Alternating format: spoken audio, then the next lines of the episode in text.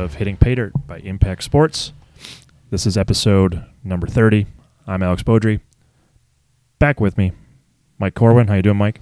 Good. What's up, man? Not too much. Not too much. Living the dream, as they say in the corporate world, or the nightmare. Uh, how how dead inside do you feel anytime you have to say, "I'm living the dream"? with like a half smile as you like walk past the coffee room. it's it's the worst. oh man, like the water cooler talk is like Monday is how was your weekend? Tuesday is like how was your weekend? Yeah. Wednesday hump day, and then Thursday. What are you doing this weekend? Yep, that's like that's the progression of a work week in like the life of a corporate bro. That's that's yeah, one hundred percent, one hundred percent. It's a sad life, but we all do it. all right. So on the docket today, uh, we have a little bit of Aaron Jones news, which is relevant uh, for those of you who listened to the episode that dropped on Thursday. Um, I did a deep dive into the Packers salary cap situation, what contracts I thought they might, you know, move on from, what contracts they might restructure. I did not have Aaron Jones on that list. Uh, he just signed a new deal last year. I didn't think they would restructure him. Uh, they did, saved about $3 million. We'll get into what that looks like and what I think the future will be for Aaron Jones. And then we will conclude our top 10 um, storylines of the 2021 season. And we got storylines 6 through 10, and we got some pretty good ones on the docket today. So that's what's on the, uh, on the agenda, and we'll. Uh, we'll jump right in. So, just to kind of put a timestamp on this, um, because the world of the NFL does move pretty quickly this time of year, it's 3 p.m. Central Time on Friday. Uh, this episode won't come out until Monday, so by the time people are hearing this, might be a couple days old. But as of yesterday, Thursday, um, Aaron Jones did have his contract restructured. Um, they moved, I believe, about three let me get this. Yeah, it was about three million dollars, thirty three point five million dollars in um, paragraph five salary and converted it to signing bonus, and then they added two void years to his deal. So his new base salary is eight point one million dollars for this year, and then he's got. Excuse me. Excuse me. That's wrong. For this year, it's one million dollars, and then so they dropped his cap hit down to $5.8 million with his new signing bonus proration, plus his old signing bonus proration, plus he's got some roster and workout bonuses in there. His new cap number for the 2022 season is $5.8 million. so essentially, they took $3.75 million of roster bonus plus $100,000 of base salary, moved that into signing bonus added two void years, and they freed up just over $3 million in cap. So, again, for those of you that maybe didn't listen on Wednesday, by moving that roster bonus and base salary into signing bonus, they're able to spread that out over the length of the contract. And because they added those two void years, that new contract length is five years. Okay, so he's got three years left on his deal. Um, three real years left on his deal and then two dummy years. And so his contract will void after the 2024 season. But essentially, what they're doing is they're trying to spread that out as much as possible. So he's got signing bonus proration in every year through 2026. Does that make sense? I have so many questions Okay, shoot. as as a layperson. Uh, so a dummy year. What is a dummy year? So they they're called void years. So the in the NFL, teams have the ability to add void years onto contracts to spread out the signing bonus amount. So he converted three million dollars or so. Let's see, it's seven hundred seventy thousand dollars a year. He converted that into signing bonus, and in the NFL salary cap, your signing bonus can be spread out over the course of the contract. Okay. these dummy years or void years are years at the end of the contract. So if they wouldn't have added those, instead of dividing by five, they would have divided by three. Oh, sure. Okay. So you add those two extra years to spread it out even further. You get lower cap hits while he's playing, but once that contract voids, that all becomes dead money. Interesting. You're so kicking the can down the road is what Yep. you're doing. and then when you you eventually trade or cut Aaron Jones, right? And I'm just using that as an example. That's not actually happening. Right. Um, that would be that would be dead cap. That would be counted against the Packers. Yep, in the year it all comes forward because you eventually you have to account for it. They're just kicking that can down the road. So by adding those two years, you get to divide by five instead of divide by three. That's what they're doing there. They did Wow. the same thing with Kenny Clark. Um, so, but you mentioned cutting Aaron Jones. This does. If I am Aaron Jones' agent, I am terrified of this move because the Packers just basically announced that after this next season they're going to cut Aaron Jones. His, Interesting. his salary cap hit next year will be $20 million. That is the highest in NFL history for a running back position. He'll be 29. Aaron Jones will be 29 years old. Yep. There is just absolutely no way that the Packers are going to carry a $20 million hit next year. So if he's cut next year with a post June 1st designation, they will save $16 million. They'll owe $4 million in 2023 and $5.5 million in 2024. But there's just no way you can have a running back on your roster who eats up $20 million of cap. So um, We this will be this will be Aaron Jones last year in Green Bay. I'm very confident about that.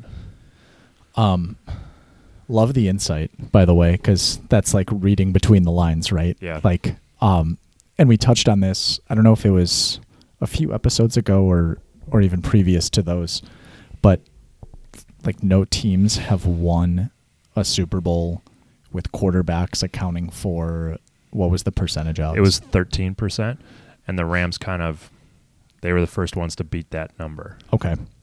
Um, I think there's a similar statistic for running backs.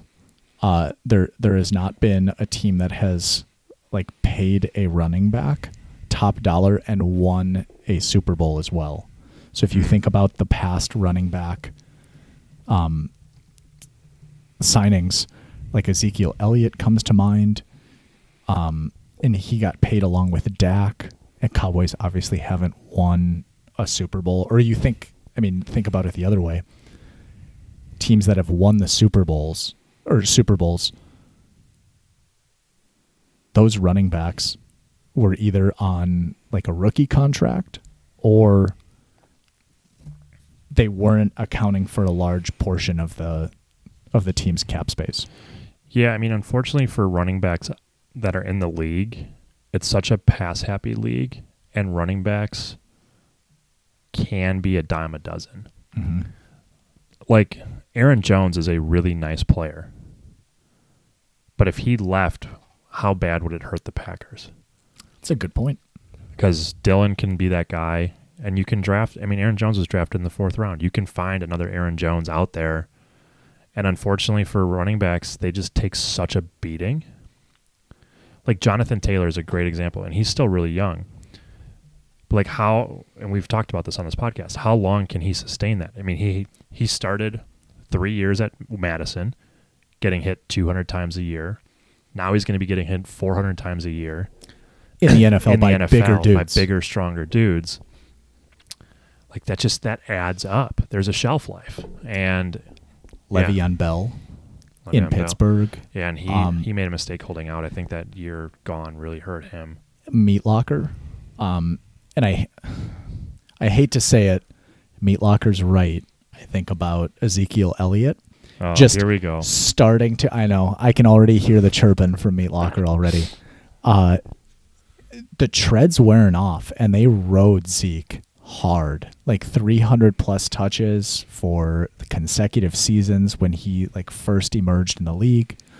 Um and I think it's showing. Well, that's why if I was representing Najee Harris, I would have preferred to not have been drafted by the Steelers in the first round. Yep. Yes, you get more money this time, But with that fifth year option, and now they can franchise tag you, they own you for six years. He's going to be like 28 or 29 coming out of that contract, and they're going to give him the ball 400 times a year. So if you're Najee Harris, um, and I'm just like perspective, right? Do you take your money up front the way that they did it, or do you do you play play a game of chance and like well, so for rookie contracts, for his contract, it's mainly signing bonus. he was first round, He was first round pick, so he, but still, he's going to get paid like, I think it's like twelve million dollars over four years. Now, if he gets that fifth year option, that's going to be fully guaranteed, but that's going to be anywhere between eight and ten million dollars for that fifth year, and then same thing for a franchise tag. It's going to be 10 11 million dollars a year. And Pittsburgh is very franchise tag happy. They love doing it, especially with running backs, a la Le'Veon Bell. Yeah. Um, and now by the time you're actually ready to hit free agency, you're not going to get that Christian McCaffrey money because you're going to be 29 with a lot of tread on the tires. If if you get there, right? If like you get there, nothing It's such a violent league. yeah, who knows the shelf like the average shelf life of a running back in the NFL has to be less than what, 4 years? The average career, all positions in the NFL, is less than four years. Wow.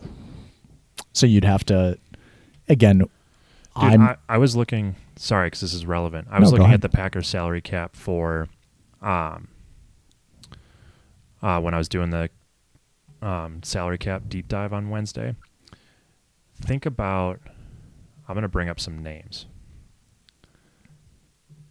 If my computer works, but like think about all those guys who were drafted in the sixth, seventh round. Um, here, I'll throw some names at you.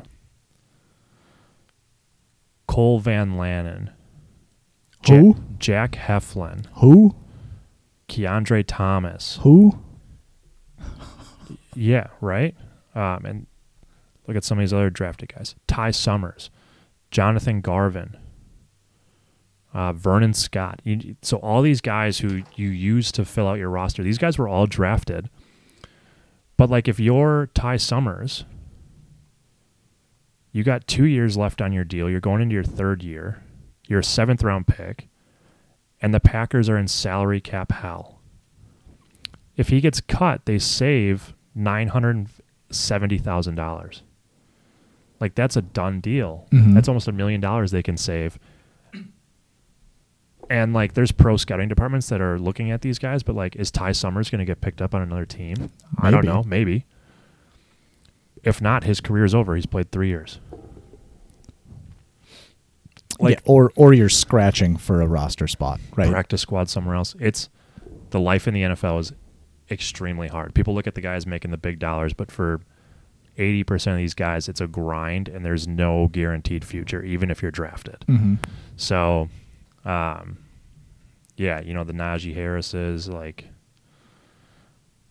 I, if I were his, if I were his agent, I would have rather he get drafted 10 spots later in the second round because now you only have a four year deal, better chance to get to the, to free agency, which is where you make your money.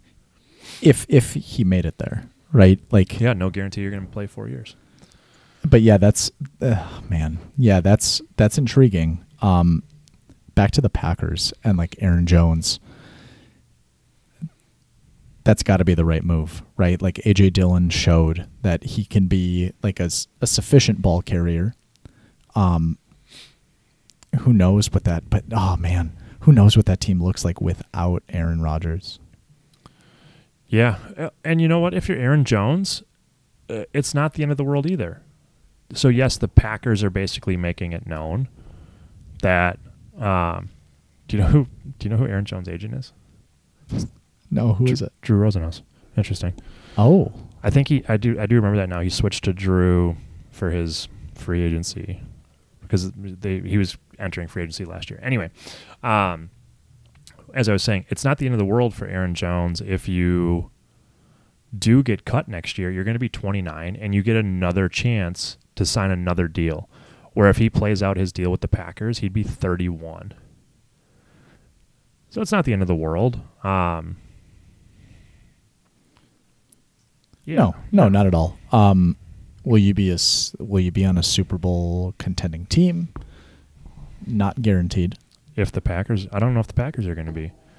Reports are that Rodgers wants fifty million dollars. We're going to talk about Rodgers because when we get into our 2021 timeline, because there was plenty to talk about with Aaron Rodgers. But he wants 50 mil, according to reports, according to the rumor mills. That's absurd. Who? So who's the highest paid quarterback today? Well, it depends. The average annual value, I think, is still Mahomes at 45 million a year. You're right. And then Josh Allen at 43. Yeah. So that's a that's over that's a 14% increase over the highest paid quarterback. So let me ask you this. If you're Aaron Rodgers, what is more important for the next 2 to 3 years whatever you have left? Is it just making another 150 million dollars, which is nothing to scoff at. If I was his agent, I would be pushing the exact same thing. I don't want to you know, get yours while you can get it. But if he does that, the Packers will not win another Super Bowl. I am strongly convinced of that. Or or the odds are just heavily stacked against Green Bay. Yeah, so if we pull up, While you're doing that, yeah, I think the so it's unfortunate because you hear about the Tom Brady's of the world that are restructuring contracts and taking their money on the back end as an incentive to win a championship or to meet certain milestones within a season and then that's your bonus money.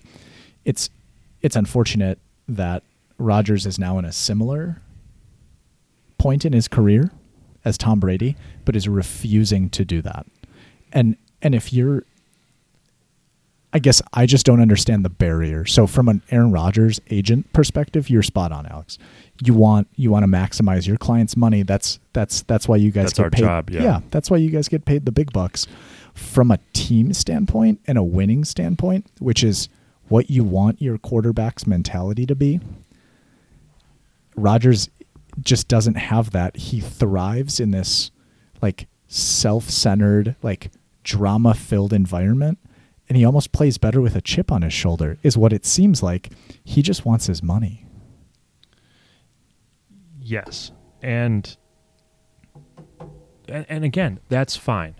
Honestly, that's fine. If your goal is just to be the highest paid quarterback because that's what you feel you're worth, and you know he's 39, you know you don't have very much longer, and you just want to set yourself up for generational wealth, I get it. I'm not even mad at him for it. Mm-hmm. But then he should not turn around and blame the team for not getting the pieces to win because you're going to account for 27% of the salary cap by yourself. And then you add in Davante Adams, which they seem to be tied at the hip. Their package deal. The only way I think they afford Adams is if they franchise tag him. That's going to piss off Davante. So does that make Aaron unhappy? Because if he's going to need money, if he's going to get paid wide receiver one money, that's going to be over twenty-seven and a half million per year. So, so let's look at this. So, guys that are likely to get cut or traded: Za'Darius Smith, Preston Smith, gone. Adrian Amos will get restructured. Randall Cobb gone. Dean Lowry gone.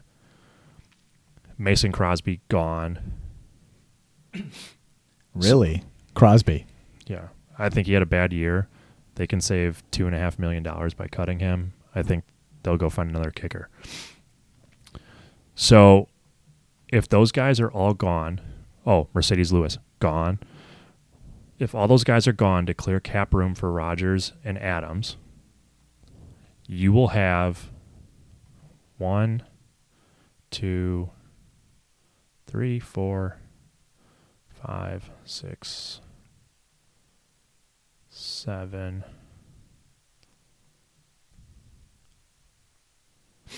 You will have like seven guys.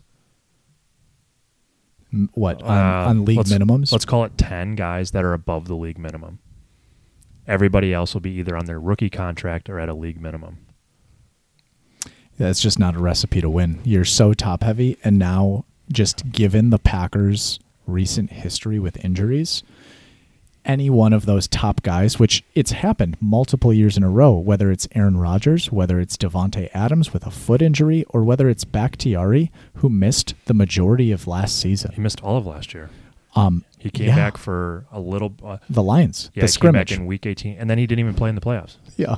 And I'm doing uh, it wasn't an actual scrimmage, but a scrimmage in air quotes. Um because the Packers had locked up the one seed for the playoffs. Yeah, it's it's just no way to manage a roster. Not only that, you now have void years on Kenny Clark. You'll have void years on Rodgers. You'll have void years on Aaron Jones. Like once this two-year period is up, or three-year period is, up with Rodgers, they're gonna suck because they're gonna be they're gonna be the New Orleans Saints with no quarterback and seventy million dollars over the cap, with no way to get under, and yeah, it's just no way to run it. It's it's unfortunate. Um just from the from the standpoint that clearly Rodgers is a smart individual. Davante Adams is a smart individual. When you're looking at the numbers and you want to be included, right? Like last year, Aaron Rodgers' big thing was that he wasn't included in some of the front office discussions when Jordan Love was drafted. Aaron Rodgers, you're now included in front office discussions, and you are choosing to n- make it a point to not care about the bottom line because he's looking out for himself and for Davante Adams and like his Ma- top guys. Maybe Davante Adams. Like if you wanted Davante to not be on the franchise tag, You why would would take you be asking money. fifty million dollars a year? You take less money and you earn it back on incentives. I'm not a cap expert. I'll leave that to you and like the individuals that that that make much more money. Yeah, well, Uh, incentives don't even really help because again, if once you pay a guy a money, it counts against the cap. So Like if Rodgers wanted to do the Packers a favor, like make thirty million a year. so how did And again, I'm not saying he should do the Packers. He, he doesn't owe the Packers anything. It's a business, and the Packers are are willing to move on from him the minute he's no longer valuable. So it's not like he owes the Packers anything or anything like that. I'm no, just saying it's business. if you want to win and if you're going to complain about not having talent around you, you can't eat up that much cap. Yeah, it doesn't work both ways. Question: How did Tom Brady make it work with incentives on the back end? Like he's he's just notorious for doing that. So what Brady did, but again, Brady's always made like $25 million a year. He's Right. never been in the top 15. It was like a two-year, fifty million dollar deal in Tampa, I believe. Yeah. And so he had some incentives, like what he did. So like in 2020, um, the Buccaneers were god awful at running the football. So he put in his contract that the Buccaneers would finish above like where they finished the previous year in rushing yards. Because it's there's two different types of incentives. There's likely to be earned, meaning you did it in the previous year. If it's likely to be earned, that counts in that cap year or not likely to be earned, which means it counts only after you get it. So because they sucked at rushing, he said they would have more yards. It's not likely to be earned. Bruce Arians probably said like, "Don't worry, Tom. We're going to run the ball more. Playoff Lenny's healthy." They obviously ran the ball way more this year. He Mhm. hit that incentive. I think it was like a million bucks. But that won't hit the cap until this year, 2022, because it happens the year after. So like Brady's good at stuff like that. Um, but again, even if you do that stuff, you still have to pay the piper. Uh, uh, for sure. But uh, but if if the Packers are kicking the can down the road with Aaron Jones and they're trying to restructure contracts, doesn't it just is isn't that the logical decision? I think what they'll do, they'll convert. He's got a base salary this year of twenty six point four million. They'll drop that down to one point one million, which is the league minimum for him. They'll convert that into signing bonus. They'll add on more signing bonus. No, I'm talking for Aaron. And then, um, you know, let's say it's 150 million dollars for three years. They'll do like a hundred million of that in signing bonus to spread it out. They'll add dummy years on the end, and they'll just spread that out as much as possible. Um, That's how they'll do it. Same with Davante. If they're going to sign Davante to a long term, it'll probably be heavy on the signing bonus, maybe a three year deal with two void years to spread out that salary cap again. And they'll just, the nice thing about signing bonus, if you're a player, you get that money right away and it's fully guaranteed because now it's in your pocket. Mm-hmm. Um, that's probably the way they go about it. Interesting. Yeah, that's. I mean, just back to your earlier question um, about Aaron Rodgers, and if you're an Aaron Rodgers, what what do you do? It's easy for us to sit here and talk about his money, right? Um, what do you do? So if you were Aaron Rodgers today, given the current climate, given that you have you've made mention of this, he has two agents. He has an agent strictly for his football career, and then he has an agent for his entertainment career. Correct. Um, which I think that is virtue signaling of what his future intentions are, whether that's a Jeopardy host. I mean, he's flirted with that idea. He does the commercials. He does State Farm. State Farm. So I mean, he's a charismatic dude. Like he, I, I remember like after the Super Bowl, he was like throwing footballs into like back of, backs of Ford pickup trucks. Got the celebrity golf stuff. He's got a ton of off the field adventures. so he's. It would be safe to say, and yeah, and he's a part owner of the Milwaukee Bucks. Mhm. Um, and he got in on that investment before the Bucks won a championship. So I'm sure that that investment Mhm. has now increased. Oh yeah. So he's he's very clearly he's he's signaling that he'll be around after his football career, and that's that's very clearly his plan. Um, how I guess knowing that information and being who like being in Aaron Rodgers' footsteps, what would your move be? It it really depends on what he wants. So, you know, one way the Packers could go about this is to just say, okay, we have one more year. Rodgers is under contract. We don't have to do anything with his contract. We'll convert some salary to signing bonus. Let him play out his contract. His contract will void next year and he'll be a free agent. We'll tag Davante Adams this year. He'll be a free agent next year, not likely to re-sign. And you just go it all in on this year. Is that the most team friendly? So, given the assumption that Aaron Rodgers wants money, which is probably safe to say, and that Davante Adams very clearly at the end of his contract, he wants This is his last shot to get a big deal. he wants to get paid. So, let's just assume that money is a primary driver for Davante Adams and Aaron Rodgers. Is that the most team friendly way to structure for the Packers? Yes, because you're not going to be paying Aaron Rodgers fifty million dollars. Um, he's only going to get paid in cash this year. Let's call it twenty-eight million dollars, less than. Only. I know. I but for a guy who wants to make fifty, that's all he's getting in cash. Mhm. Um, Davante, you tag him, that's going to be twenty million dollars. Again, if he's, I saw one report that had him asking for thirty-five million dollars a year, which is asinine. I mean, he can ask. Yeah, right. Right? But Hopkins is making twenty-seven point five.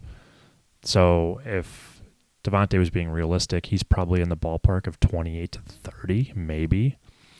Um, so if you're the Packers and you get him for one year for ten for ten million dollars less than that, that's a steal. So that is probably the most team friendly from a cap perspective. The problem is those two guys walk next year and you don't get anything for them.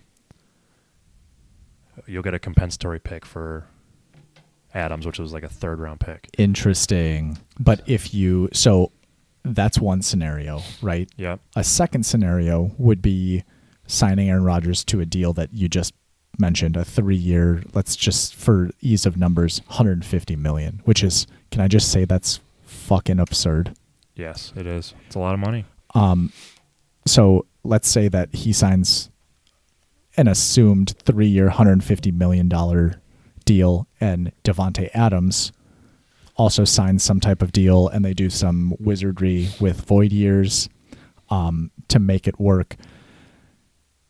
You could potentially trade Aaron Rodgers and that contract with Davante Adams and get something back for them.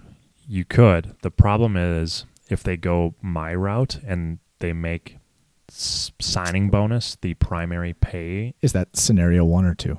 S- So scenario one is they just do one year, right? Yep. Like Aaron Rodgers keeps it. They give a signing bonus, and and, they tag then they tag Adams. yes, Okay.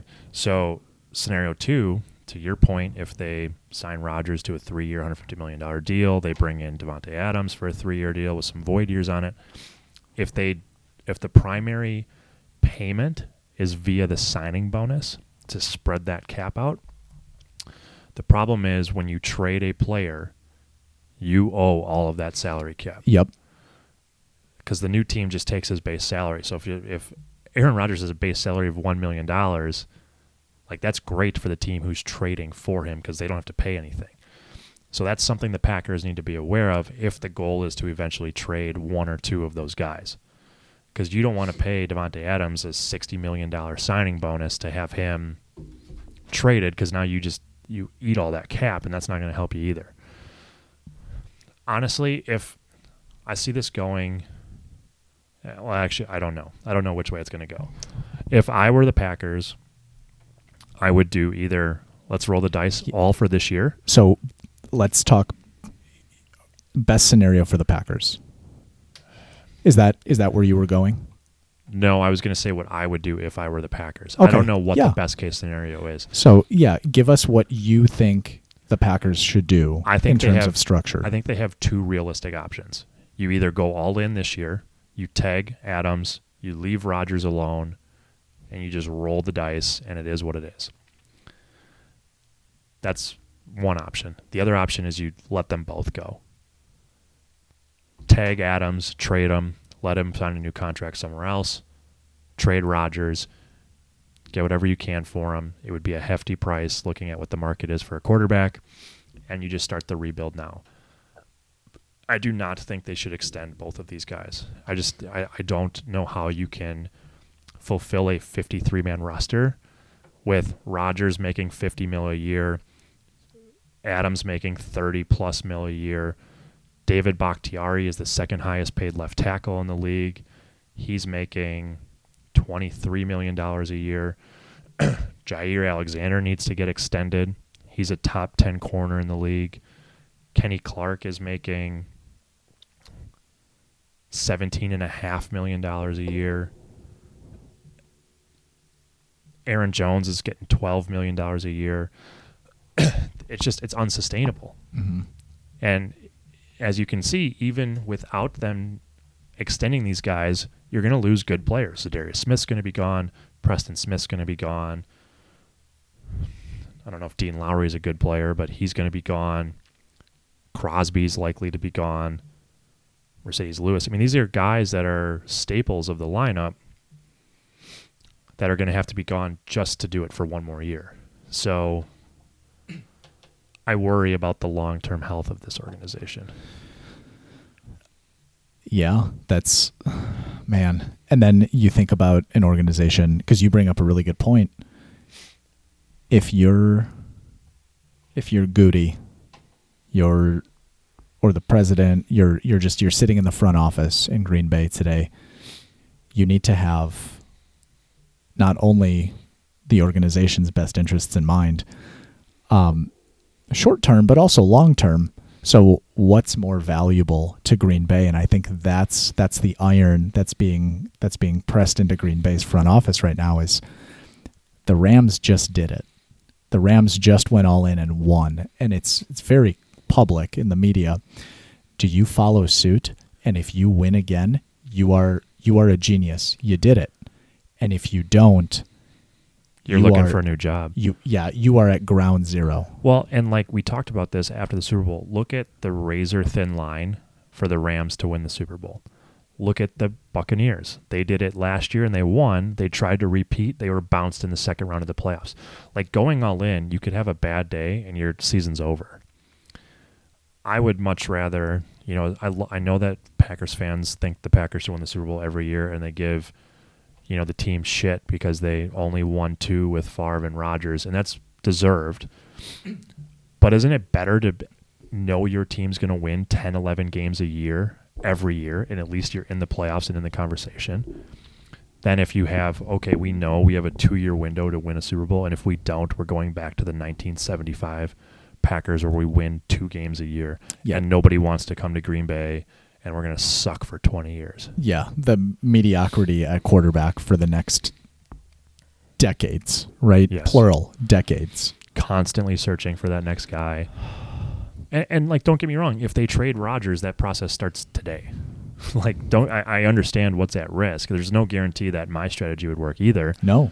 I just think if you can get three firsts and a couple players for Rodgers, and you can get a first pick, first round pick for Davante Adams, at least you get the draft is like throwing shit at the wall and seeing what sticks Mhm. to an extent. Like, yes, you have a scouting department, yes, these guys, but it's an art form. It's not a science, and like trying to f- find your next star player is a little bit of a guessing game. So get more guesses is what I'm going at. Mm-hmm. And if you need to spend three first round picks on quarterbacks, at least you have the extra picks to do it without harming the rest of your team. I'm with you, hundred percent.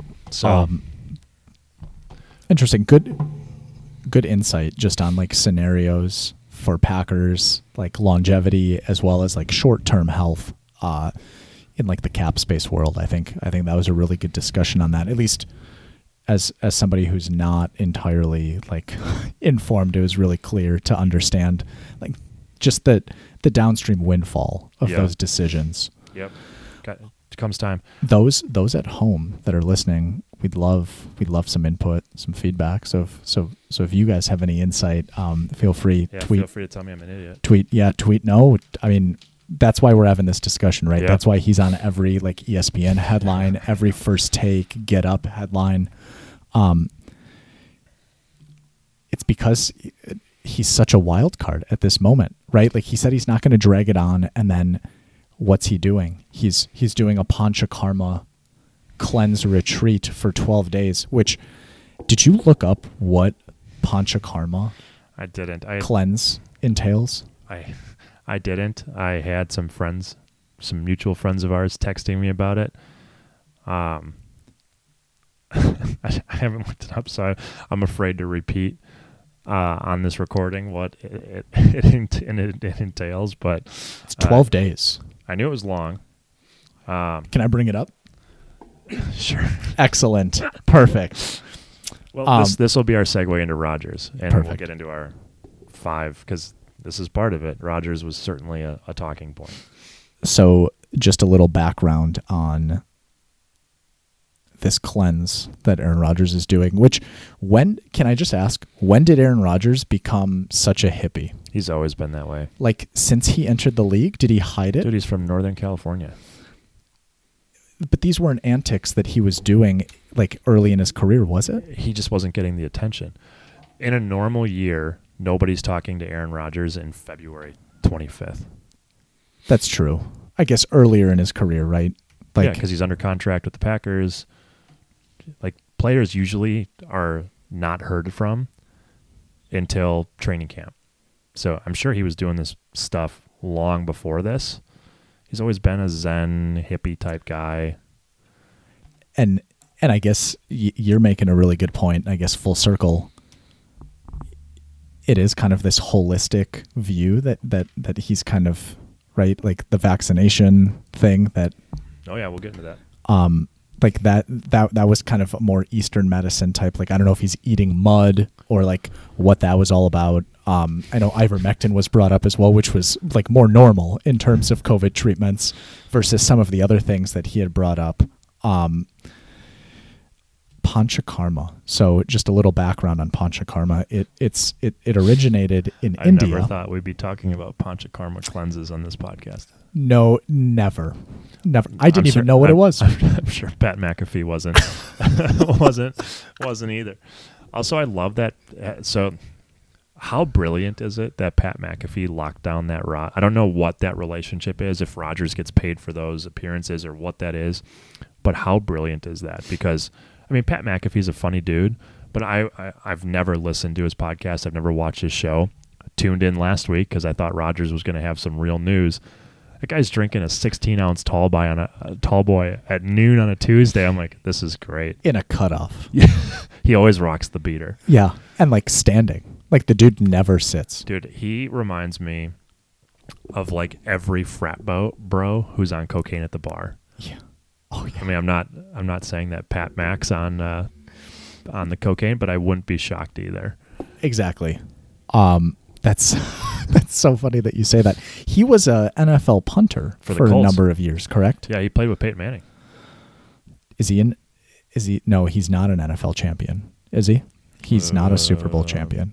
Maybe the Colts won one. Oh, that would be intriguing if he was. Uh, but yeah, talk about a dude that like another guy. Maybe that's their connection. Is they both played football. Pat is now in the entertainment sector. Um, and part of it, AJ Hawk is always in on that podcast. And for those listening, AJ Hawk is a former Green Bay Packer. Yep.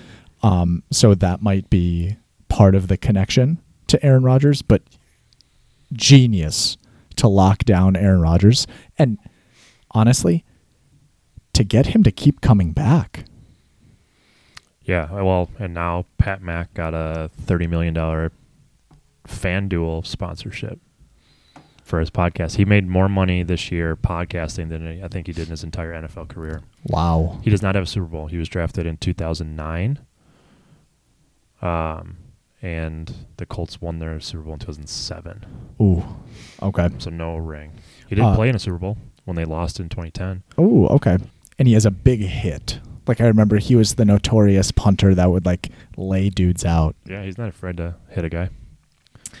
Panchakarma. So just just the hoping the, forget about this. the origins of pan, Let's not go into the origins. I don't want to spend too much time on this. ancient cleanse from India. Um, it's to eliminate toxins. So there is there's a cleansing, uh, where like you're just you're just purging shit out of your body, for the lack of a better term, and not to spend a ton of time on it.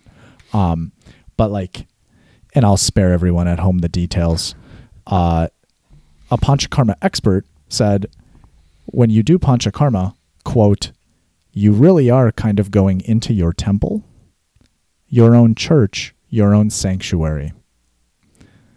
This expert then went on to say that Aaron Rodgers is the perfect person and Panchakarma would be designed for somebody like Aaron Rodgers.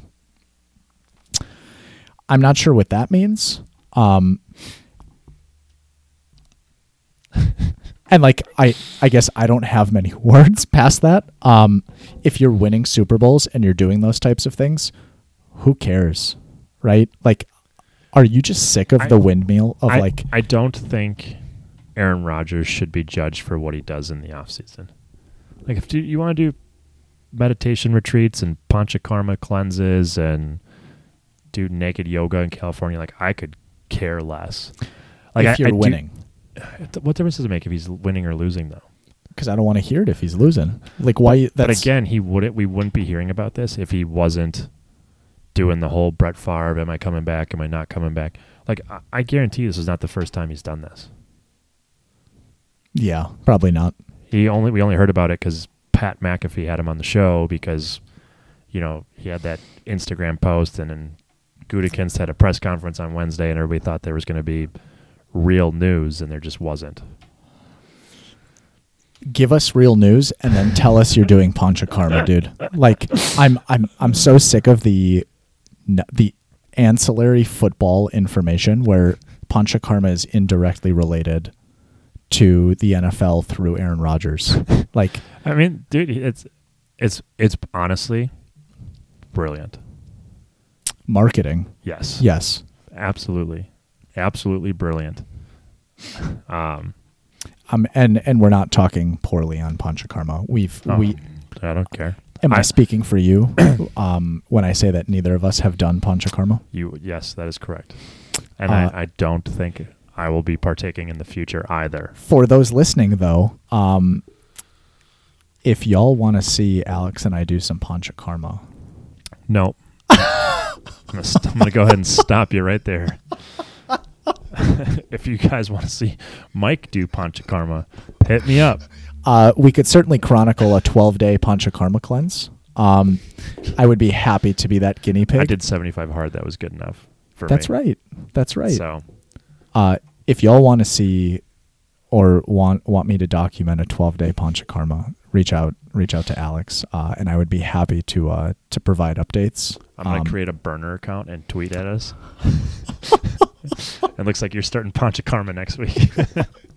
uh, when when I'm glowing and uh, 13 years younger looking. we'll know why. Mhm. You're gonna come on next week, just thanking everybody. Yeah. Oh man, maybe maybe I'll be running a Jeopardy. Like I'll I'll I'll be working for Comcast and running a Jeopardy episode. That would be actually probably good for you. Can I Uh, just say, scenario wise, can we trade Aaron Rodgers to Comcast? Um, Mhm. and in return, can we get can we get some uh some more money through like a TV deal so we can actually sign a quarterback? Maybe. Uh, that Dude, speaking of money, this just hit me. The Packers closed their stock sale today. oh okay Guess how much money that fake stock sold for? Total. per per share or total. total. Oh, it was like, like 300 bucks a share. So their market cap is Yeah, what how much asking? how much they earned in the well, it was on sale for a month. Do you know how many outstanding shares there? Mm-mm. I just know the total dollar amount. Um, fifty mil. 65 million to sell a piece of paper to Packer fans. Yeah, and and like it's a monopoly piece of paper at the end of the day. It's worthless, you can't resell it, and it has no value. You get a proxy vote. I was just about to ask, do you get any like proxies? You, get a proxy vote. Okay. Um, so like in theory, the shareholders could like fire Murphy. hmm In theory, never going to happen. You get to vote for the board of directors, but again, I've been a shareholder since I was like 17 years old. I don't think I've ever filed a proxy vote. it's probably a conflict of interest now too. So Probably that- need to disclose that to the players association. right. Um, yeah. So we're gonna cut that out of the podcast. also, right? I need to be careful disparaging other NFL owners. uh, so that money, like you're a shareholder, Alex. So your money that you paid to get that piece of paper, For the record, I never paid a dime. It No, was a- you didn't. It was a gift. if um, hypothetically, if you were an owner, Yes. just um, you pay the team to like receive this piece of paper. Where does that money go? so it goes directly to the Packers. They can only use that money for facility upgrades. So if you remember the last time they did it, they built that new atrium Yep. with that money. This $65 million is going to go toward, towards a bigger scoreboard and doing something in one of the end zones. So they can only really use it for Lambeau Field. Genius. Yeah, well, think about other teams. That's their money they have to spend, or they have to go to the public in the form of taxes, And going which is that route extremely unpopular. to vote on raising taxes, Yes. right? especially right now.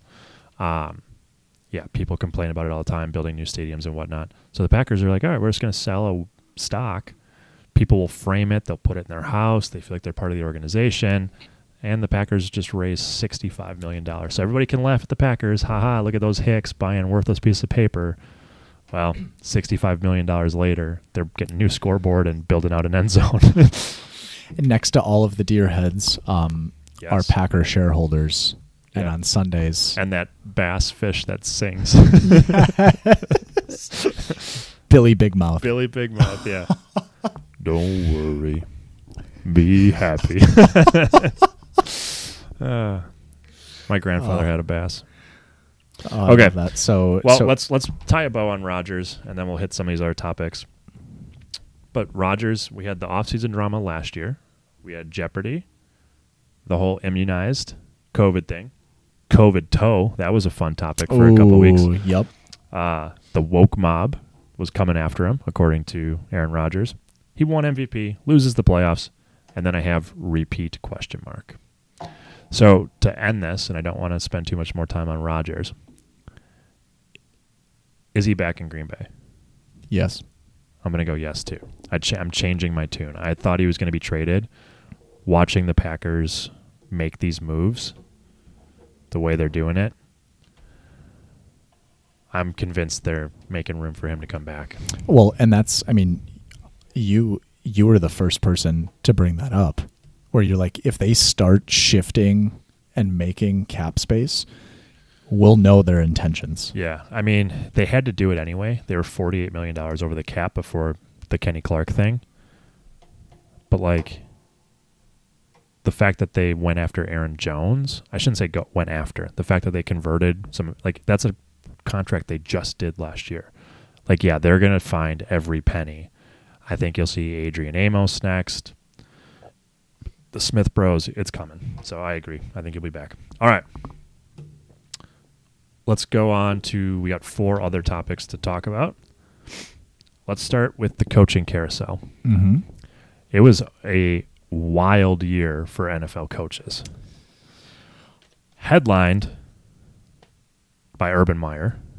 How many vacancies were there? Were there nine? Nine. Nine vacancies, so almost a third of the league turned over. But we also had two coaches fired early in the year in Urban Meyer and Jon Gruden.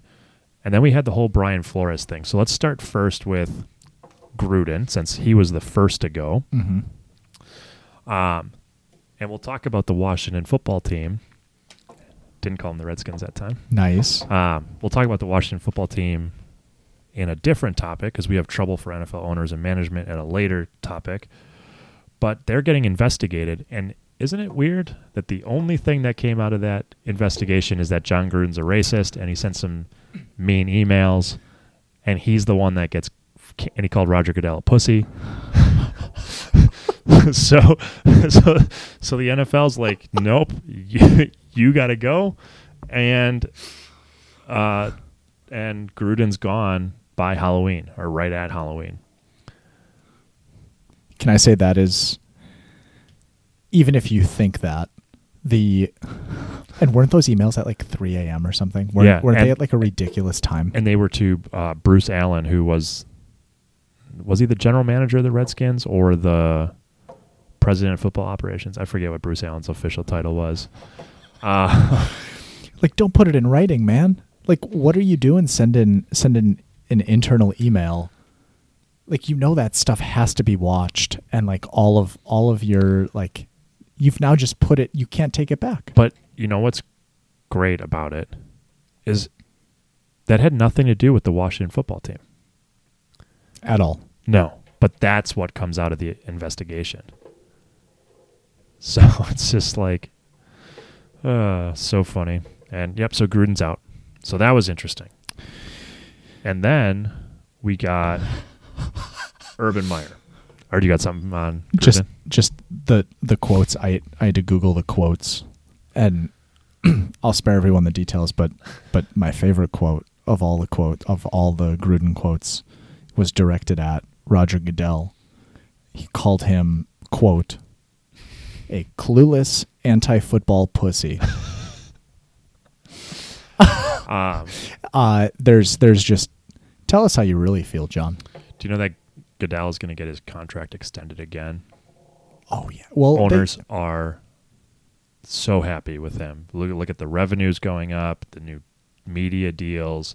Um, had a meeting with the Players Association yesterday. Sunday tickets up for contract. That's going to be huge. DirecTV has the exclusive rights to that right now. If that goes on the market and you have another TV provider who can own the rights, think about what ESPN Plus would pay for the exclusive rights to NFL Sunday Ticket. That's going to be in the billions. So, you know, everybody who hates Roger Goodell, he ain't going anywhere because he's very good at getting new media deals for the NFL. He's good at raising revenues, and he takes the heat for owners. And they pay him handsomely to do He it gets like $48 million a year, $50 It- million a year. his his salary is genuinely when I saw it, it's eye opening. So for those listening, um, give it a Google. It's insane. So he's not going anywhere. All right, let's get to Urban Meyer. I chronicled the Urban Meyer Chronicles. Excellent, excellent. Hit us. Just run through this real quick. Yeah. Um, I believe this is in chronological order, but uh, feel free to. Uh, missed one already. This is too good. All right. So, first question mark brings on Tim Tebow as a tight end. That experiment, I don't think, made it through OTAs. Brings in the strength and conditioning coach from the University of Iowa, just weeks after he was fired from the University of Iowa for racist comments and for bullying players. He violated OTA contact rules and got in trouble from the league. Zero out of 10 would not recommend. Kicked his kicker. Uh, Zero out of 10 also would not recommend. told the media he looked at players' vaccination status when making roster decisions. That is a no no. He was Mhm. investigated by the NFL Players Association. What was funny about that is everybody else was doing it, but Urban was just stupid enough to say it to the media. Say it out loud. Yes. Um, yeah, sparking an NFLPA investigation. Uh, we have the bar incident where you're diddling a, uh, college co-ed while your wife's at home uh, with her kids. Uh, Zero out in, in his own bar. in his own bar when the rest of the team was on a flight back to Jacksonville. Zero out of 10 also would not recommend. he called his assistants losers because it was their fault he went 2 and 11 or the Jacksonville Jaguars went 2 and 11 and not him. Aren't those your guys? You handpicked your staff, yes. bro. So like aren't you're you're a product of the people you keep. Yes. You are all you indirectly called yourself a loser, Urban Meyer. Not to mention as the head coach, you are responsible for everything. Like it should fall it should be your neck. You hired these guys. They were your guys. No one forced you to bring these guys on as your staff. And if they were doing so bad, why did you not fire any of them? So, out of Did Urban Meyer win a football game in the NFL this yeah, year? they went two and eleven. oh, so he won a couple games. Yeah, he was two and eleven when he was fired. Okay. Oh, nice. Okay. Um, Oh, wow. so of those, which was your favorite Urban Meyer moment? We got Tebow, strength coach, OTA rules, kicked his kicker, told the media about the vaccination status and the NFLPA investigation, the bar incident, and called his assistants losers. Which was your favorite Urban Meyer moment? I think we both know which is my favorite. um, so one A, kicking the kicker. Just just the irony that's that's associated with with a positional player that kicks a football through uprights to kick your merchandise and like he probably kicked him in the lower half of his body. If if I think I don't know. I, think he kicked him in the thigh. come on, come on, that's, That's, like punching your quarterback in the arm. Yeah. Like y- you just don't do that. That's why you got a guy that catches the ball for your quarterback and then hands it to him during warm-ups before a game because we don't need like a finger to get jammed or anything. You're kicking the guy in the leg that It- he uses. in the moneymaker. it does not matter if that's his dominant leg or not. You need to plant and you need to be able to kick a ball. Both are equally important. Um, that's 1A. 1B, you are so unaware or out of touch with today that you are allowing OSU undergrads to take Snapchat and IG stories, post them onto social media, and then allow that in your own bar. And just the lack of self awareness is uh, is truly remarkable for Urban Meyer. and, and it's a pattern because how out of touch do you need to be to hire a guy who was just fired for being a racist and a bully and you're like you know what i like that guy's character let's bring him into jacksonville He's he's truly an innovator. yes um those are good ones the kick the kicker one i think is is too perfect my other favorite one Yes. is calling his assistants losers That's that's yeah. so good. Like, like I used to joke when I was a girls basketball coach that I've never lost a game in my coaching career. I'm undefeated when we win. It's because of great coaching. When we lose, it's because the players lost. um, just joking, of course. But I think Urban Meyer truly believes that. Like he's never lost a coaching game in his career. Having a short memory is great in some in in some aspects, but But, but, to have the balls to stand up in a meeting room after going two and eleven and being like, "You all are losers." yeah, right, yeah, like, and didn't the man retire from OSU because of heart condi- like co- complications or that was conditions? at the University of Florida, I b- believe. Okay. uh, or maybe it was OSU. One of the two, he had a fake heart attack, and then left football. Yeah, and then went to TV, and then was hired to be the head coach of the Jacksonville Jaguars. And now I don't know what he's going to do for work. Oh, Man. Hopefully, he's got a good buyout. I wonder where that investigation is because you remember when the Jacksonville Jaguars fired him, it was with cause, meaning they wouldn't have to pay him the money he was owed on that contract. I don't know if we'll ever hear how that's resolved. Those things tend to be private matters, but How how do you think this implicates or like that relationship between Urban Meyer and Tim Tebow? On the surface, they can't be more opposite, in my opinion. Urban Meyer has proven throughout this past year he is just a man of low moral value. yeah, Um, not real high on the character scale. which I mean, who, who winning cures a lot of things, right? But then Tim Tebow is the opposite end of that. yeah, really into his faith, and I don't know. Maybe Tim Tebow's grateful for the opportunity. I don't know. I don't know what their relationship looks like, but yes, That that interesting stuff. yeah. So on the opposite end of the Urban Meyer specter spectrum, we had Brian Flores, who, in my opinion, kind of got the short stick. Goes eight and one his last nine games in Miami, and then gets canned, and now he's suing the NFL, the Broncos, the Dolphins, a couple other teams. I think the Giants may be in there um, for racial discrimination. Um, he has since picked up a job in Pittsburgh as the linebackers special assistant or something like that. Mm-hmm. Um, Defensive court, like he's not was, a coordinator; he's a linebackers coach or It was a slash. yeah, There were two some other title in there, uh, which is good on Mike Tomlin for you know hooking his boy up with a job. Plus, he's probably the most overqualified linebackers coach in the league, and um, I- well, I think there was speculation as to whether he would even be coaching again in the NFL after all of this went down and after he didn't sign an NDA and then didn't go through like he he kind of just severed ties and was like, "Yeah, fuck you, Miami." Um, Well, yeah. So interesting stuff on the NDA piece. The team says that was incorrect and they never offered him to sign an NDA. What's interesting is then Flores' attorney posted a tweet that had like a picture of an NDA, but the NDA is blank. It's just like a standard non disclosure agreement.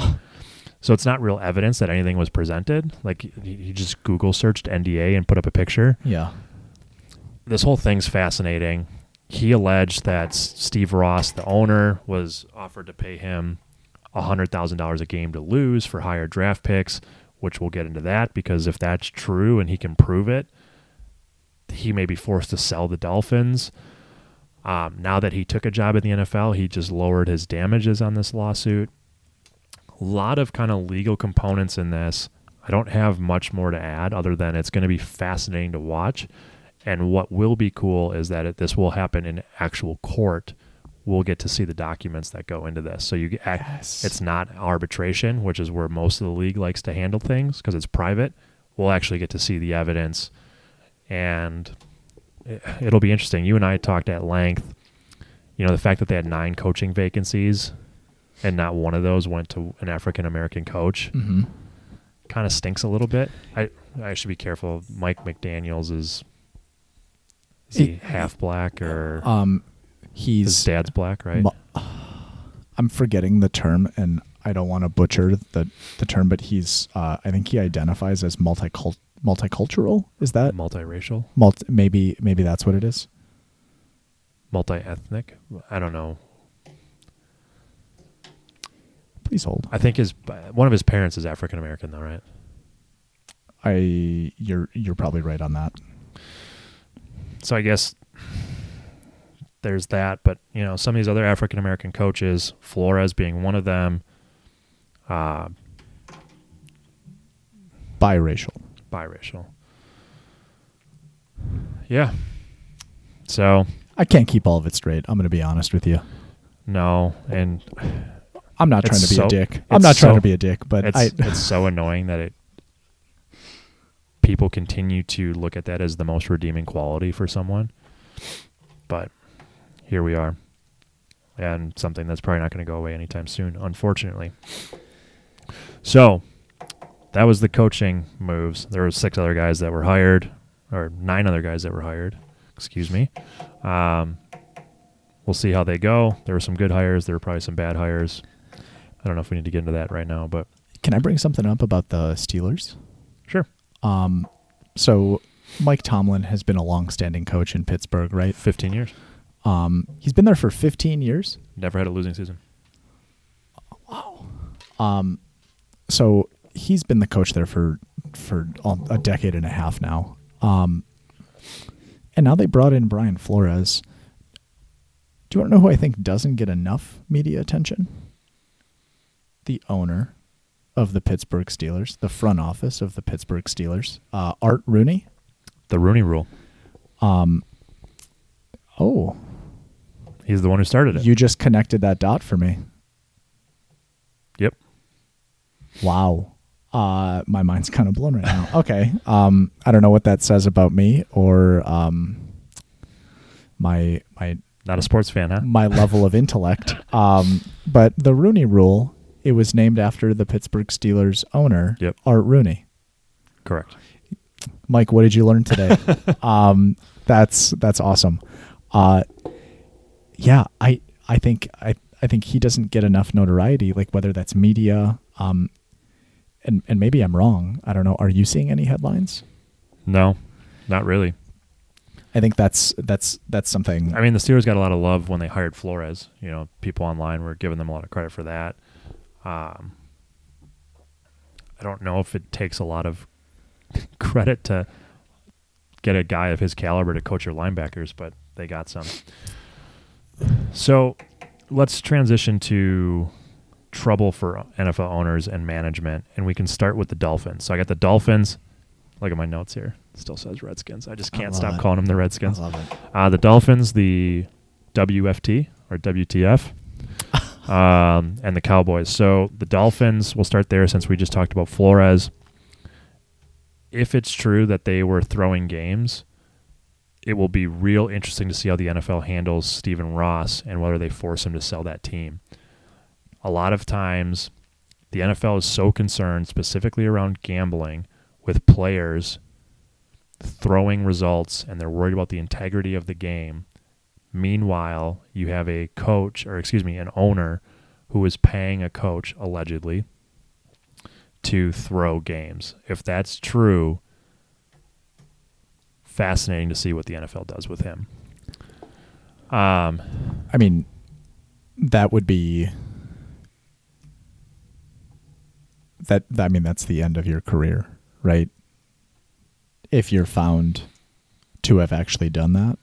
As a player, as an owner, I- I mean, as an owner, like, well, they'll force him to sell the team, but like his end of his career is going to be selling the Miami Dolphins for three billion dollars. dollars. Yeah, I mean, uh, yeah, mean, the yeah. end of your career, but you're gonna have more money than God. very yeah, very sad that you have to sell a team. But art, is anyone feeling sorry for you? It's You like know. when what's his name out in Phoenix had to sell, or not Phoenix, the, The Clippers. What was his name? Donald Sterling. Yeah, yeah, we had talked about that a few episodes ago. Yeah, that poor guy sold the Clippers for two point one billion dollars. It's um, but but but if we're looking at bottom lines, right? Like Clippers today versus what the Clippers were worth back then when they sold it, like I would have to. Ima- I mean, you have to imagine it's more money today. Well, then he had to split it with his wife, who hated oh, him apparently, God, yeah. Well, and then and then you know taxes. So he probably only had like seven hundred million dollars out of the whole thing. Poor guy. wow, wow. I don't know how he's going to eat tonight. Um, all right. Washington football team. This story isn't going away. Um, so the NFL, quote unquote, investigated the Washington football team where they recovered over 650,000 emails over a toxic wor- workplace environment. Um, and I put investigate in air quotes because the NFL didn't investigate anything. If anything, they they looked for scapegoats, a la Jon Gruden. Um, they did fine the organization ten million dollars, And Daniel Snyder is no longer involved in daily operations, and he's instead focusing on long term projects like a new stadium. His wife, Tanya, was appointed as the CEO. okay. Interesting. Yes. So, Can I just say this organization sounds like the type of organization that would like we changed our name so it's different. Like that was Oh, the yeah. past regime. This is the new regime. yeah, no, we're not the Redskins anymore. right? We're the Commanders. We're the commanders. This is a totally separate that issue. sounds like a Redskin issue. yes. Yeah. Like those guys were racists. You want to know the perfect visual for this franchise? It was when the railing fell on the stadium. Yeah. Like, come on. You What a- can't do basic, like, stadium enhancements for general public safety. like, luckily, nobody was hurt.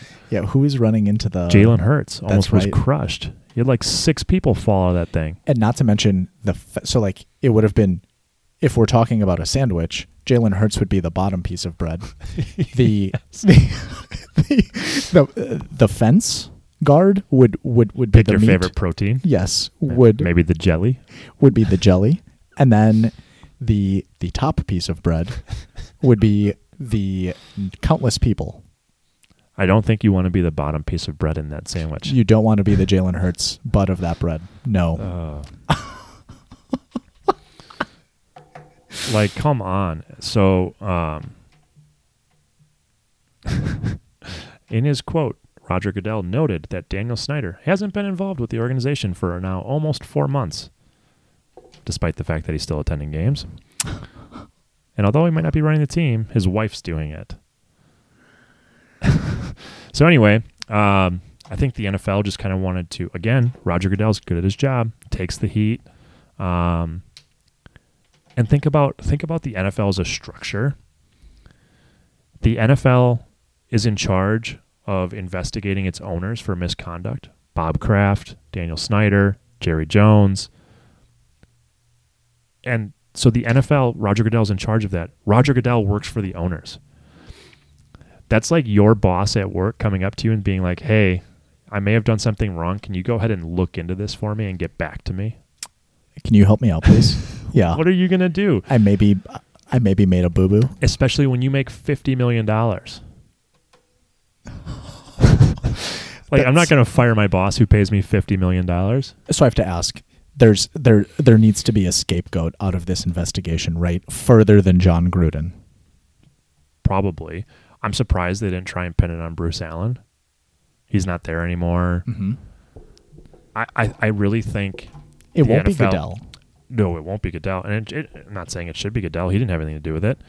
Um, Is it going to be Dan Snyder? who it should be. Um, there, I mean, this goes far beyond just like Daniel Dan Snyder being a bad owner and the stadium falling apart. I mean, there is a dis- according to this report, a disturbing volume allegedly of sexual assault and sexual harassment. Again, involving cheerleaders. And we're going to get to the Cowboys in a minute. Apparently, some of these teams at the highest level, allegedly, have a problem without sexually harassing and spying on their cheerleaders. Because now there's two out of 32 teams that have this going on. Um, so I think the NFL was just hoping that this would go away.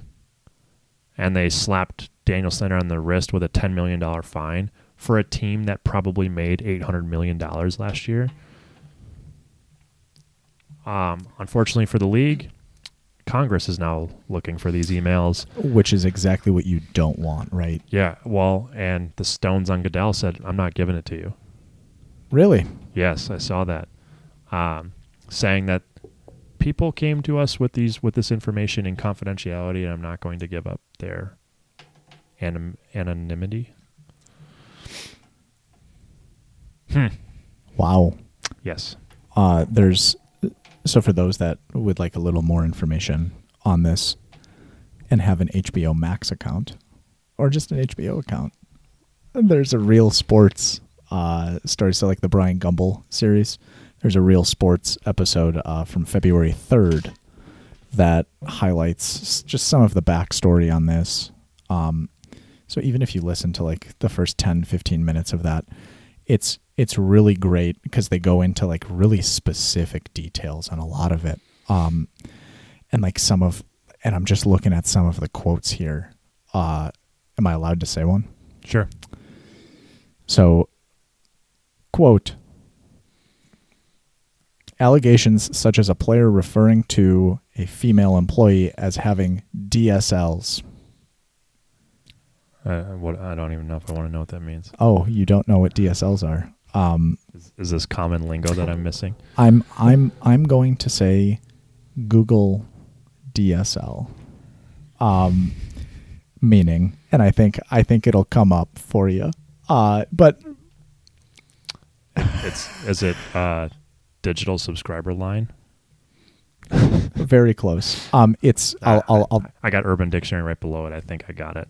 I'll I'll press the easy button for everyone at home. Um, dick sucking lips. Uh, apparently that that was something that you could use um, within the front office, uh, and and Dan and Bruce perpetuated that day to day. Um, there's there are some other things, and there are a couple like accusers that that that have some time on that. So just and there's a former cheerleader as well that comes on. Um, and talks about like some of the some some of the details that you just described about like some some peep and tom action. Jesus. The Cowboys had the same problem. That NFC East apparently they can't not be perverts allegedly. Um, yeah, look at look at this headline. Report: The NFL had agreement with Washington not to share details of investigation without consent.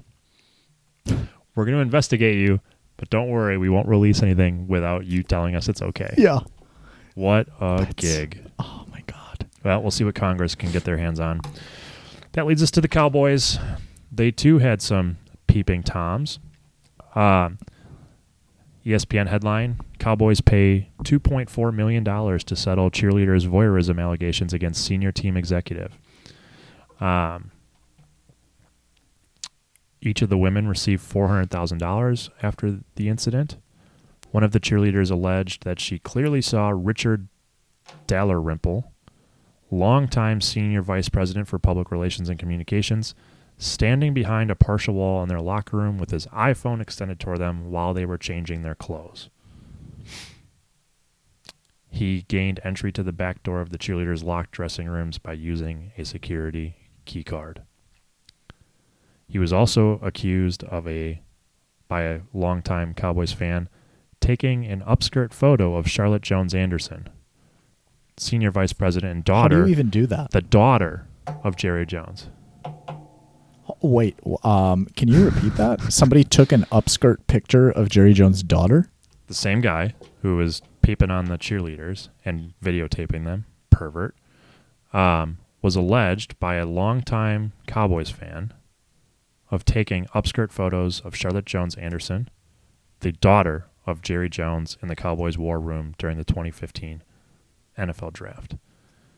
So this dude is taking upskirt photos, sneaking in the cheerleaders' locker room. He obviously denies the claims, saying the accusations are false. Can I just ask a very basic question? Um, that's the owner's daughter, right? So that's that's Jerry Jones's daughter we're talking about. If if somebody had taken that type of photo of your daughter and your Jerry Jones, what does he have on Jerry Jones? Like he's still within the organization.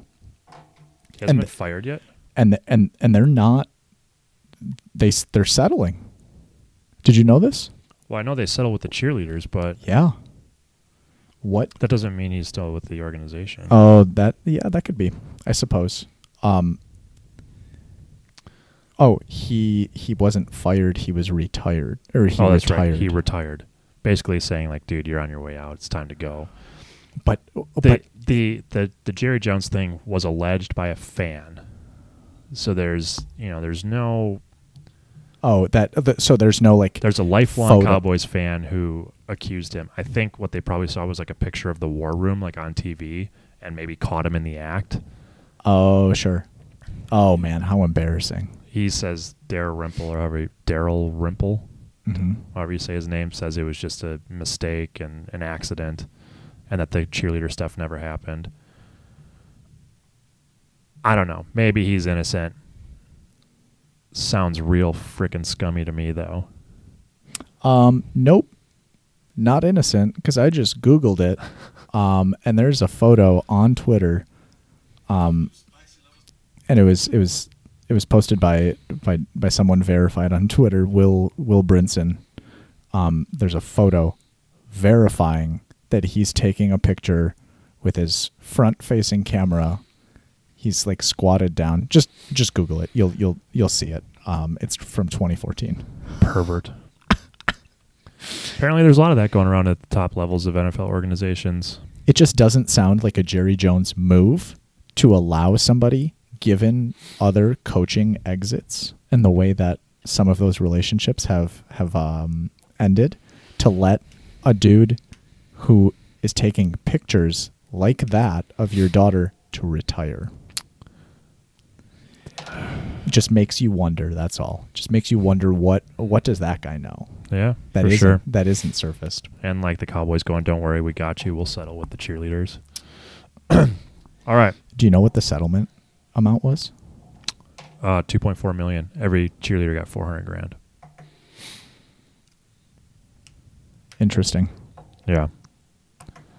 Sickos. All right.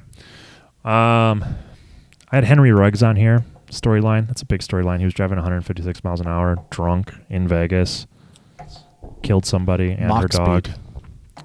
Uh, I don't know if we need to revisit that. It's a sad story.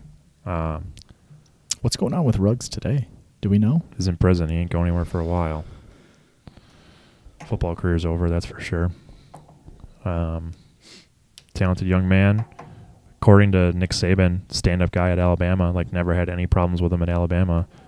Just made a bad choice one night, and that's Life life changing bad decision. Yep, and um, he's going to pay for it, unfortunately, and it sucks. All right, we'll finish this episode up with COVID. Can't talk about 2021 without talking about COVID. I have a little unofficial timeline uh, Please do share. that I thought was just kind of um, amusing because this is how the um, how the NFL handled COVID. Uh, first, strict. We're going to test people, especially if you're unvaccinated. You're going to get tested daily. Yeah, that's right.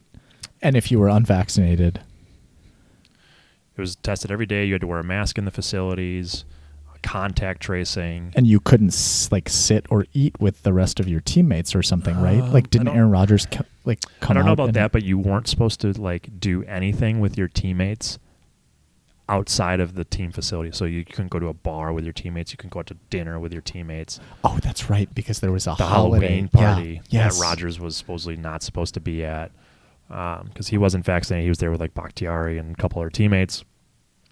So super strict, and then and then Omicron hit, and then everybody had COVID.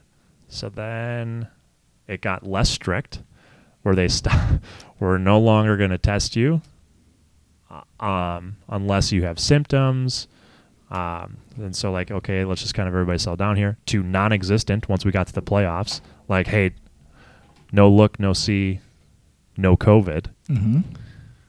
If you don't test, it's not there, right? Yep, exactly. Uh, because we're not having star players miss playoff games. If you look at the case count of like COVID players, it was like, you know, 30 guys, 30 guys, 50 guys, 100 guys, like 200 guys. And then the NFL's like, nope, we're done with this. Yeah. That's In the playoffs, not one player tested positive for COVID. And we're like in the middle of January and February where there's 700,000 cases a day in the United States, but NFL was clean. no COVID here. no COVID on this field. So we went strict, less strict, doesn't exist. And then they decided to go back to strict with the combine. They were going to put the players in a bubble. Every player had to be vaccinated. Every player was supposed to wear masks. Um, and they were going to put them in a bubble. They couldn't talk to their agents. They couldn't talk to their trainers. They couldn't talk to medical staff. And then agents, for like the first time in the history of agents, banded together and said, "Fine, we're going to withhold our players from the combine." They had over 150 players commit to not working out at the combine. They were going to go in, do their medicals, and then leave. Which the NFL was like, whoa, whoa, hey, you're going to ruin our primetime TV here? Uh, don't worry about it. COVID doesn't exist anymore. Yeah. Af- Everybody come on in. After consulting with medical professionals, we believe this is our best, right? Like whatever corporate bullshit. I think this is just my personal opinion. So anybody who wants to be mad, come on at me. The NFL is like the perfect like microcosm of COVID in corporate America because it really only had to do with money. You looked at in the beginning, they had to be strong on COVID so that people wouldn't ridicule them for coming back to play. And then all of a sudden, when the pressure heated up, and now COVID's a big deal, and they got some teams had 30 guys with that had COVID that were going to have to sit, and now games were going to have to get canceled, weeks were going to have to get pushed back. During like monumental weeks. Yes, weeks 15, 16 of the regular season, the NFL was like, COVID's not that big a deal. Yeah. We're not going to test anymore. Or or you get like a huge name that isn't going to play like you get a big name quarterback. Anyone. Could you imagine if Rodgers missed that playoff game against the 49ers? Any of them, right? Like it could be Yeah, Stafford out. yeah. Brady out. that like any of like yeah you want to watch your team play you're going to tune in no matter what um not having Dak Prescott out. you've played your entire year for that game to continue on and instead you're he's going to be sidelined no Yeah, that was yeah. a direct indication that the NFL is chasing some some TV dollars there And then you look at the combine, which the NFL. So, did you know the NFL does not run the combine? no So, the NFL does not run the combine. It's run by a third party, but the NFL has the rights to it. So, they're the ones who broadcast it on TV. So, the NFL pressure, it's funny. If you read the NFL statement, they blame, uh, I think it's, is it National Scouting Service or National. Um, I think, who runs the combine? that's intriguing Um,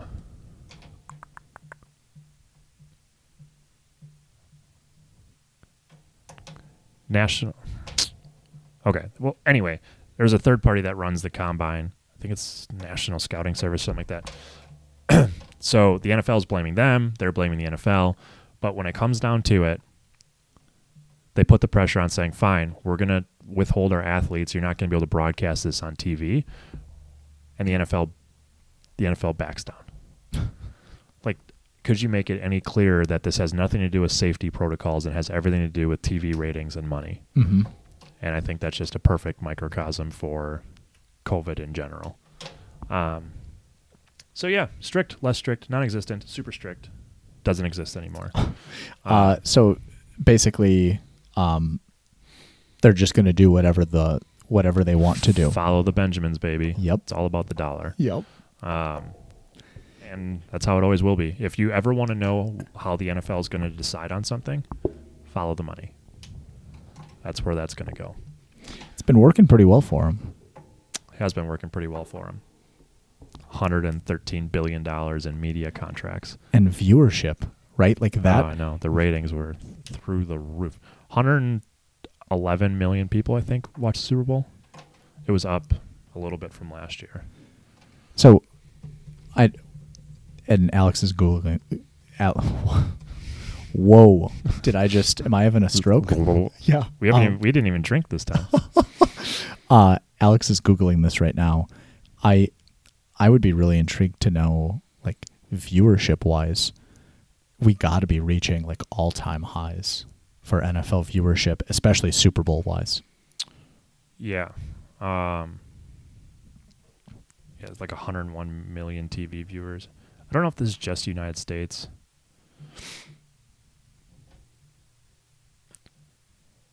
Yeah. This has 112 million people. The most watched TV show in five years. Wow. Mm-hmm. It was a 10% jump from last year's game. To me, that that's that's just eye opening considering COVID, and you just have to imagine people are watching more TV in the last 18 to 24 months than ever before. And I'm not going to say the tail end of COVID, right? But now you're getting higher viewership at a time when COVID restrictions are starting to get a little more lax. We have vaccination status for certain people. So just as guidelines start to get a little looser to to get that type of rating amidst all of the scandals that we had just discussed today on this podcast, it's truly remarkable what what the saying that no publicity is bad publicity. The the NFL must have that in their mission statement. Well, and if you look at some of this stuff, I don't know if sexual assault falls in that category, but like the Rodgers stuff, the off-season drama, even the COVID stuff, uh, you look at the Urban Meyer, Jon Gruden stories, like that stuff gets eyeballs on TVs. And people will listen. Like the fact that a podcast like ours can get listeners in February when we are as far away from an NFL season as possible in Mhm. the calendar.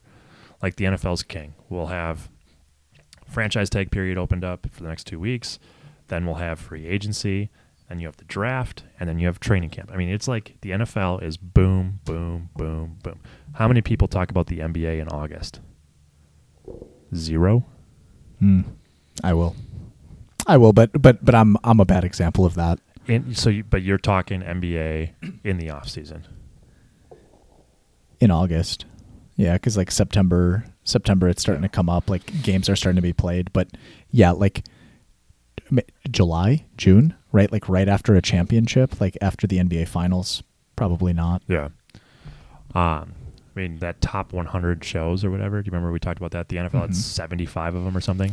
No other sports league had a single game. Not a World Series, not an NBA Finals. That's insane. That's insane. That is truly insane. It's and no other sp- no other sporting event other than maybe college football, right? But it's still the same sport. Has the same model. Uh, MLB has I don't know 120, 130 games. Um, 162, oh, it's 162. That's even more ridiculous than I thought. The NBA has 82 games. Plus seven game series. It's like, Yes. oh, if I miss a finals game, Whatever. I'll catch the next one. NHL is is is pretty game happy, but then but then the NFL, right? It's scheduled. It's the same time slots, so now you can get prime time games. People all over the country, and now they're expanding across the pond into the UK. You are Germany. in Germany as well. I didn't know that. There's uh, confirmed games in Germany. it their just their business model you're you're able to now there are people that are structuring their day their sundays and their mondays right around football it's we need to go to the grocery store we need to do do whatever sunday morning brunch activities church whatever you're doing on a sunday so that you can make it home to watch your favorite nfl team Yep. Hit that early morning or early morning church on Sunday to get home by kickoff. no no other sport has that you have games on tuesdays on thursdays and people are busy hmm Well, now you look at gambling and fantasy sports. It just keeps you in the new. Like, yes, the NFL only play. Well, now they play. God, Thursday, Sunday, Monday, Thursday, Saturdays at the end of the year. Mhm. uh, but still, like, fantasy gets you thinking about the NFL on Tuesday when the waiver wire opens up. Mhm. um, like fantasy f- has grown the NFL. I mean, when I was younger, I don't know if you can get me to. I don't know if you could pay me to watch Jacksonville play uh, Houston on a Thursday night. But man, now I got Brandin Cooks in the game. and and it was so boring right because you just watched like even thanksgiving games when you were a kid were Uh, you Detroit, glued- Chicago? yeah were you glued to that tv when you'd watch those games as a kid so i'm talking like five six seven eight years old No, Same. I wouldn't. It was boring to watch a team run the football that often. And this is coming from two dudes in a Wisconsin basement when the Packers won a Super Bowl in '96. Boring to watch teams run a football. Great to watch the Packers win a Super Bowl, but now right? Like that that's shifted. Well, and you look at just the growth in gambling. Now, it's just going to grow the game more because you're bringing in that new audience, or maybe it's the same audience, but now again, you got Houston over Jacksonville money line. You know, you got some stupid, you know, prop bet or whatever. Like, it's just going to grow the game even more.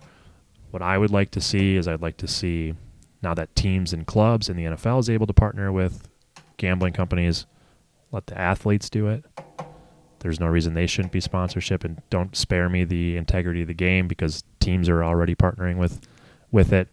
So athletes should be able to be sponsored by Yeah. gambling websites, or athletes should be able to gamble on games. No, I do not believe that athletes should be Okay. able to gamble on games. That obviously has a huge. Yeah. ne- neither should teams, right? Mm-hmm. But if the NFL can partner with DraftKings to be the official gambling partner, you have the New Orleans Saints who now are sponsored by Caesars or whoever BetMGM, whoever they are sponsored by. Mm-hmm. Like like players should be able to be on a DraftKings commercial. Hundred percent. Yeah. Make the make those dollars. you want to Spread the wealth. Ezekiel Elliott wants a wants a tramp stamp and a in a really short jersey to show off the DraftKings on the lower back. Let him do it. That's a uniform violation, and he'll get fined for that. But, but sure, if he wants to do it, go for it. Who am I to judge?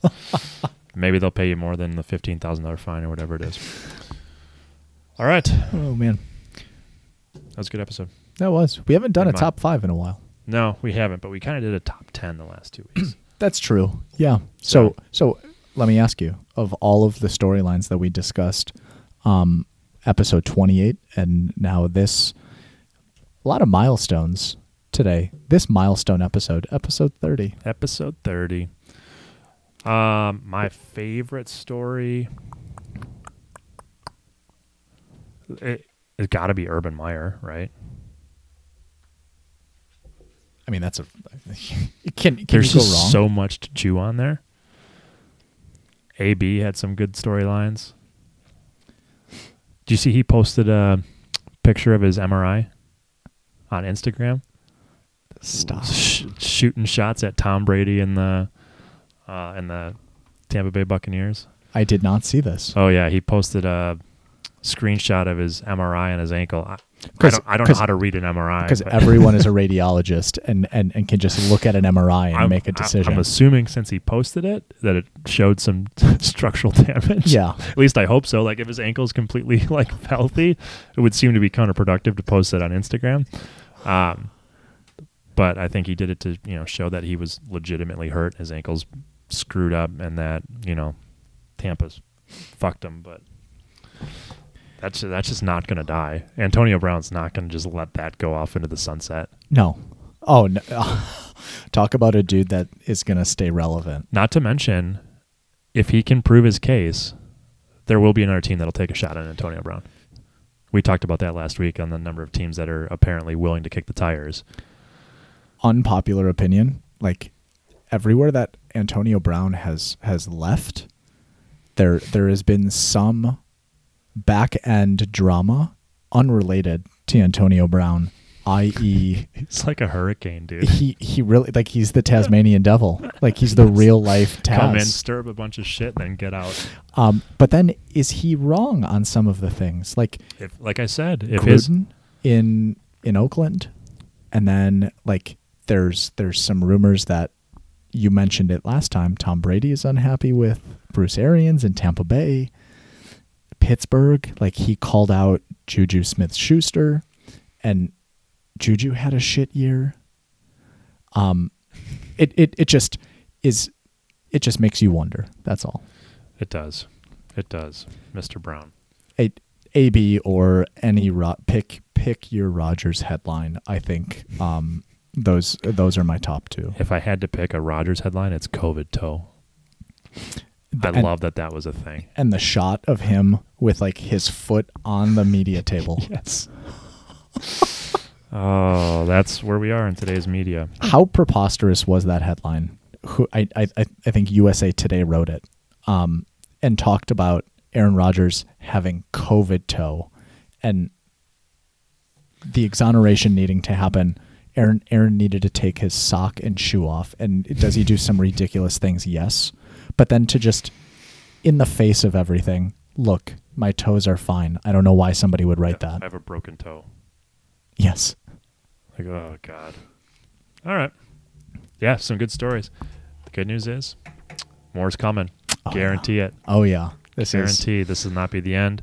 We are 12 days away from the franchise tag period ending, and we're only another week after that. We're less than three weeks away from NFL free agency kicking Mhm. off, and there will be some movement. Uh, maybe Rodgers is traded, Davante Adams gone, or everybody's back, or they're back sitting in the locker room by themselves because that's all the Packers can afford. Yep. yep. Uh, but it'll be good. We'll have plenty to talk about. So, thank you all for listening, and we'll talk to y'all later. Later guys.